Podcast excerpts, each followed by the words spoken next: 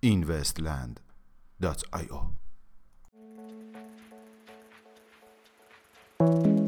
سلام. با اینوستیلی چهارشنبه یکم خرداد ماه هزار و سیصد و نود و هشت در خدمت شما هستیم. جزئیات توسعه سی میلیون دلاری بنیاد اتریوم اعلام شد.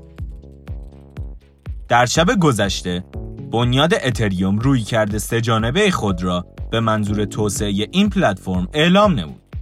این سه دسته شامل اختصاص نوزده میلیون دلار برای توسعه پروژه‌های آینده، هشت میلیون دلار برای پروژه‌های فعلی و سه میلیون دلار برای تیم توسعه دهندگان میباشد. توسعه یک نرم افزار آنتی کریپتو جکینگ توسط فایرفاکس. بر اساس پست اخیری در وبلاگ موزیلا، در آخرین نسخه مرورگر اینترنتی فایرفاکس که فایرفاکس کوانتوم نام دارد، یک نرم افزار ضد کلاهبرداری رمزارزی کریپتو جکینگ ارائه شده است. برای اطلاع از نحوه کلاهبرداری کریپتو جکینگ به وبسایت اینوستلند دات آی او مراجعه نمایید. اظهار نظر جرمی الیر درباره مسائل قانونی رمزارزها.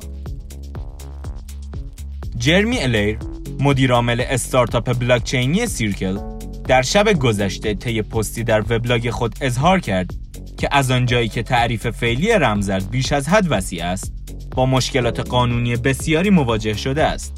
وی افزود: ما در شرایط فعلی بیش از هر زمان دیگری نیاز به یک قانون مستحکم در مورد فعالیت رمزارزها و استفاده از بلاکچین داریم. درخواست اخذ کپی رایت سپیدنامه بیت کوین.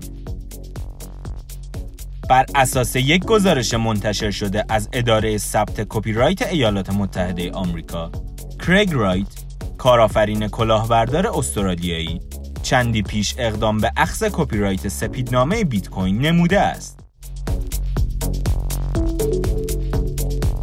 تأخیر تصویب قوانین رمزارزی در روسیه. به گزارش خبرگزاری محلی تاس، روسیه تصویب قوانین پذیرش رمزارزها را به عنوان یک صنعت به تعویق انداخته است. میانگین قیمت بیست و چهار ساعته بیت کوین هفت هزار و نهصد و چهل و دو دلار، میانگین قیمت بیست و چهار ساعته اتریوم دویست و پنجاه و پنج دلار و سی و نه سنت و مارکت کپ کلی رمزارزها به حدود دویست و چهل و شش میلیارد دلار رسید که نسبت به روز گذشته دو میلیارد دلار کاهش یافته است. ممنون که امشب هم همراه ما بودید. تا فردا شب، خدا نگهدار.